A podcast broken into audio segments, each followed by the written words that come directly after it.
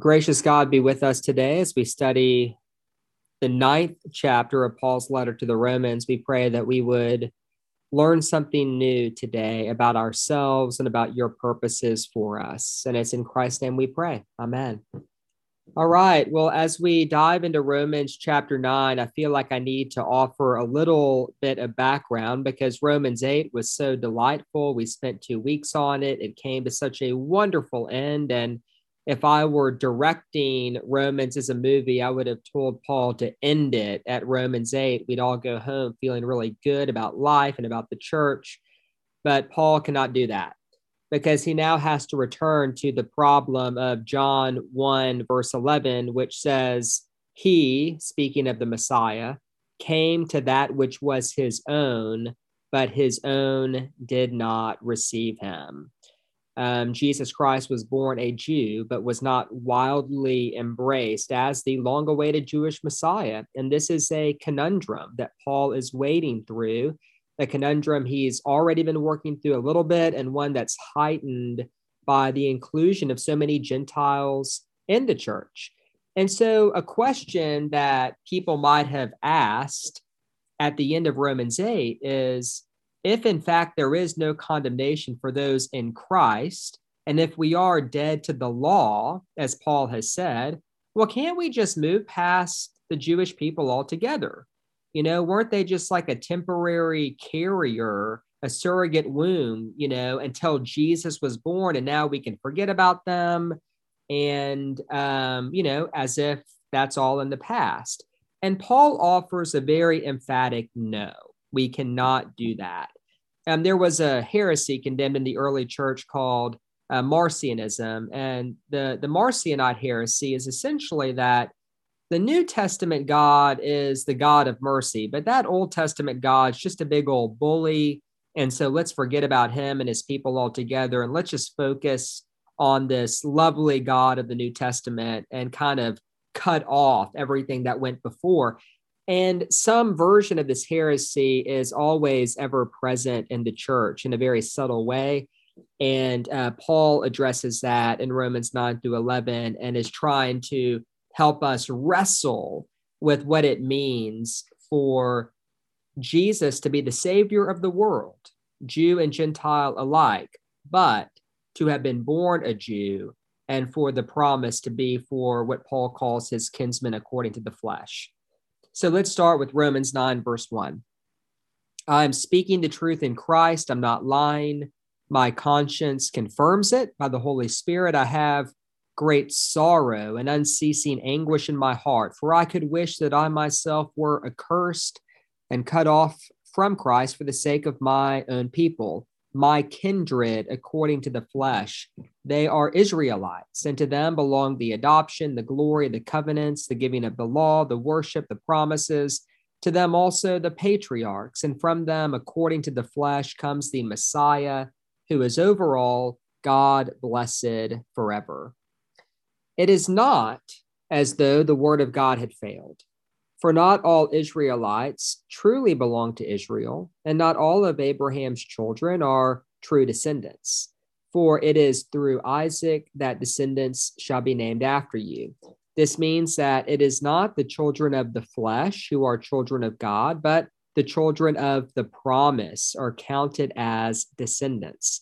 For this is what the promise said About this time I will return, and Sarah shall have a son nor is that all. Something similar happened to Rebekah when she had conceived children by one husband, our ancestor Isaac, even before they had been born or done anything good or bad, so that God's purpose of election might continue, not by works, but by his call. She was told, The elder shall serve the younger, as it is written, I have loved Jacob, but I hated Esau. What then are we to say? Is there injustice on the part of God? By no means. For he says to Moses, I will have mercy on whom I will have mercy. I will have compassion on whom I have compassion. So it depends not on human will or exertion, but on God who shows mercy. For the scripture says to Pharaoh, I have raised you up for the very purpose of showing my power in you, so that my name may be proclaimed in all the earth so that he has mercy on whomsoever he chooses, and he hardens the heart of whomsoever he chooses.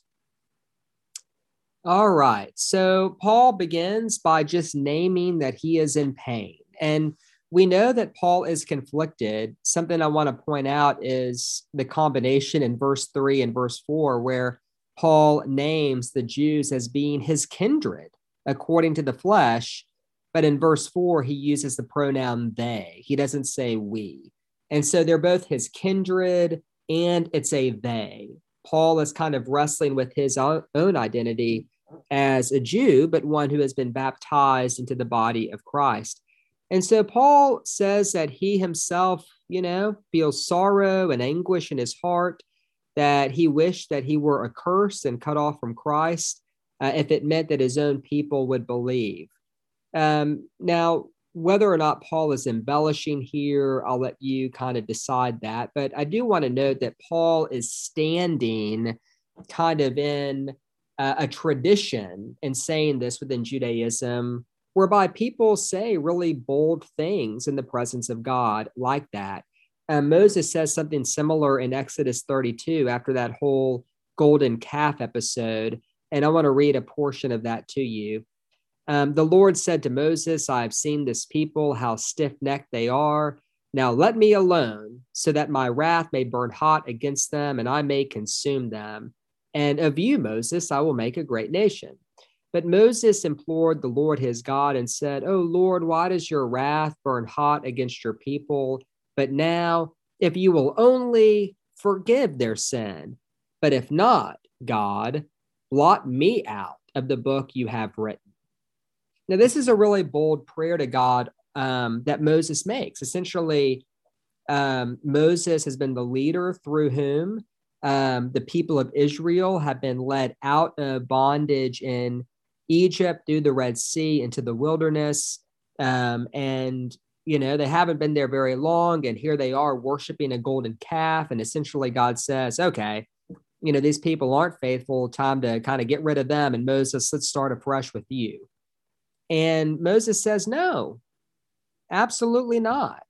You know, um, I'm not going to do that. If you're not going to be faithful to your people, then blot me out of your book. And and I think Paul is standing in this tradition of Moses saying something very similar. Now, I do want to just name this. Um, if we were to take this passage as being too literal about how God is in God's inner life and God's essence, uh, I don't think this would give us an accurate picture of God, right? God is not fickle. God doesn't change God's mind. God doesn't throw a tantrum when his people worship a golden calf and say, I'm going to quit on you. Uh, but I do think that this gives us an accurate picture of Moses wrestling with God and what Moses's heart is in the face of the people he leads not being faithful to the covenant. And and Paul, I think, is stepping in and doing something similar. God, blot me out of your book uh, if you're not going to be faithful to your covenant. But then, of course, verse six, um, Paul emphasizes that, in fact, God is being faithful to God's covenant. It is not as though the word of God had failed, he said. And then he begins quoting some of the scriptures and brings in Jacob and Esau in order to help us think about the strange purposes of God. Um, Paul does this a lot more in his letter to the Galatians, where he talks about um, Isaac and Ishmael, and Ishmael was the one, the, the child born according to the flesh, right? Because um, Abram took his concubine Hagar, who could easily have a child, uh, but Isaac was the miracle child. Abram was 99 years old, Sarah was 100 and Isaac really was a biological miracle. And the whole point is is that the covenant is not going to be based according to the flesh. It's not going to be based according to our own strategies, but rather it's going to be the product of something miraculous. And so Paul does that a lot in Galatians, but he's doing more of that here, kind of playing with Jacob and Esau. Now, this verse where it says, I have loved Jacob, but hated Esau, um, this is not a quote from Genesis, but Malachi chapter one. And at the time, the people of Israel were being crushed uh, by the Edomites. And in scripture, the Edomites are the descendants of Esau. And so, in that context, right, it makes sense for the people of Israel to say, you know, God's on our side. Uh, God hates Esau. God hates the Edomites. God is faithful to the people of Jacob. Um, but what Paul is doing here is kind of using this verse from Malachi in order to try to wake us up to the strange purposes of God. Um, the strange purposes of God, where the younger is sometimes counted as the firstborn, where the rules of how the blessing is passed on are broken and changed because God is the one in control. And sometimes God works through the normative, you know, cultural rules, and sometimes God breaks those rules. And so, what Paul is doing here uh, is reminding not just the Gentiles, but the Jews in his community that this is how God has always worked, that there is no injustice on God's part, that God is the primary actor in this drama. And he really sums it up uh, with verse 16. So it, um, it being covenant faithfulness. Um, so, so God's faithfulness to the covenant, it depends not on human will or exertion, and we could add the flesh into that. So it depends not on human will or exertion, but on God who shows mercy. And Paul says something similar to this in Romans 8 when he writes, The Spirit helps us in our weakness. This covenant from beginning to end has been about God's agency, God's will, God's mercy. The covenant depends on mercy, grace, and the purposes of God, as opposed to all the conventional rules that many people thought were themselves divine. And so that's how Paul begins Romans 9. And I think we should just kind of pause here to see how that first half of this chapter is landing with you. Verse 19 you will say to me then, Why does God still find fault? For who can resist his will? But who indeed are you, a human being, to argue with God? Well, what is molded, say to the one who molds it, Why have you made me like this? Has the potter no right over the clay to make out of the same lump one object for special use and another for ordinary use? What if God, desiring to show his wrath and to make known his power, has endured with much patience the objects of wrath that are made for destruction? And what if he has done so in order to make known the riches of his glory for the objects of mercy, which he has prepared beforehand for glory, including us, whom he has called, not from the Jews only, but also from the Gentiles? As indeed he says in Hosea, those who were not my people, I will call my people, and her who was not beloved, I will call beloved. And in the very place where it was said to them, You are not my people, there they shall be called children of the living God. And Isaiah cries out concerning Israel that the number of the children of Israel were like the sand of the sea, only a remnant of them will be saved. For the Lord will execute his sentence on the earth quickly and decisively. And as Isaiah predicted, if the Lord of hosts had not left survivors to us, we would have fared like Sodom and been made like Gomorrah. What then are we to say? Gentiles who did not strive for righteousness have attained it, that is, righteousness through faith. But Israel, who did strive for the righteousness based on law, did not succeed in fulfilling that law. Why not? Because they did not strive for it on the basis of faith, but as if it were based on works. They have stumbled over the stumbling stone, as it's written, See, I am laying in Zion a stone that will make people stumble, a rock that will make them fall, and whoever believes in him will not be put to shame. All right. So Paul is taking us deeper into this idea that the covenant does not depend on human will or exertion, but on the mercy of God. And he does so by uh, referencing the potter analogy of Jeremiah 18, uh, which says this The word that came to Jeremiah from the Lord, come, go down to the potter's house, and there I will let you hear my words. So I went down to the potter's house, and there he was working at his wheel. The vessel he was making of clay was spoiled in the potter's hand, and he reworked it into another vessel as seemed good to him. You know, I think the point of Paul's analogy here is more of the same, namely that we fit into God's plan. We do not demand that God fit into our plan. Um, you know, Philip was speaking about the wisdom of God, which is different from human wisdom. And Isaiah once said, My ways are not your ways, says the Lord. And in a sense, um, you know, Jesus was rejected by his own. Um, that is the conundrum Paul's writing about in this chapter. Uh, he was rejected by his own in part because Jesus did not fit their preconceived plan of what the Messiah was supposed to do. Uh, he was a different sort of vessel than they were looking for. And here Paul says, wait a second, um, you are the clay, God is the potter, and the potter has a right to make the clay as he sees fit. Uh, in verse 22, you know, Paul asks that question what if God, desiring to show his wrath, has endured with much patience the objects of wrath uh, made for destruction? I just like to remind that here in verse 22, Paul says, What if? Paul is not doing systematic theology. He is not making a definitive statement that basically says God makes some vessels just to shatter them.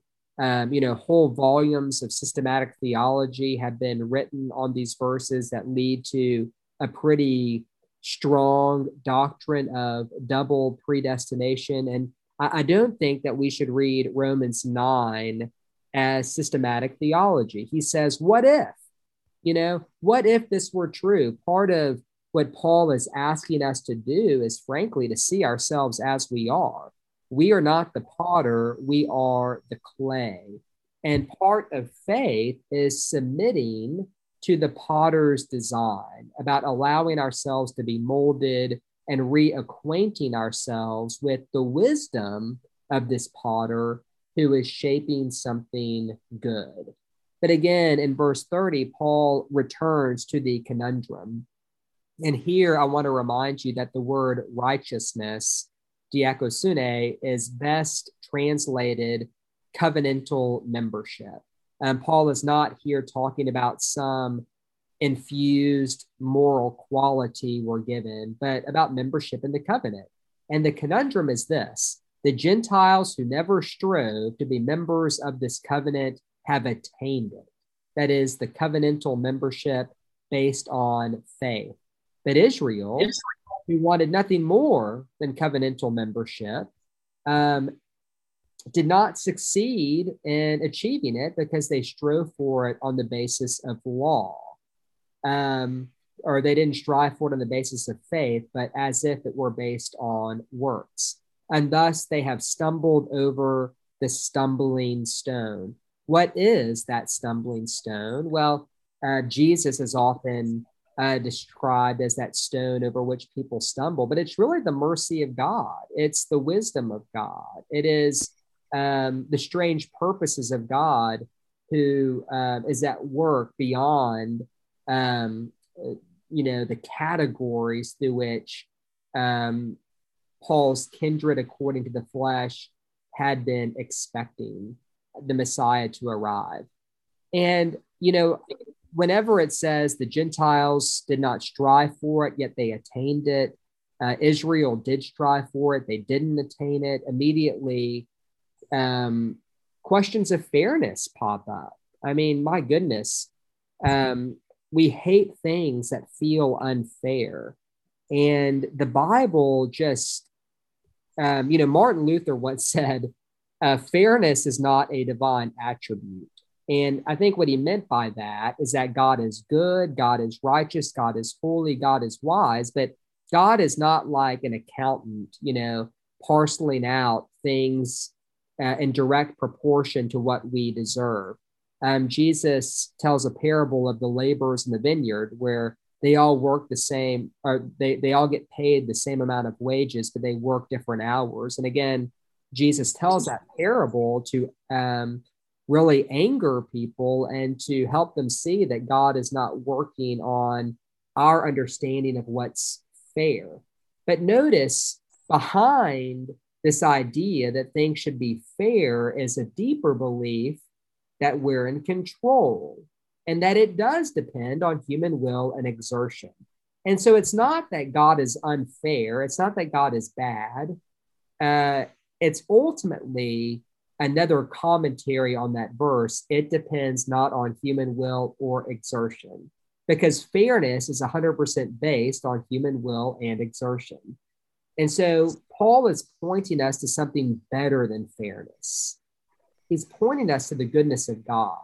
And he is basically asking us uh, to think more deeply about that and deconstructing the um, the categories, the categories that we're so used to projecting onto God that often make faith so difficult. Because again, my ways are not your ways, says the Lord.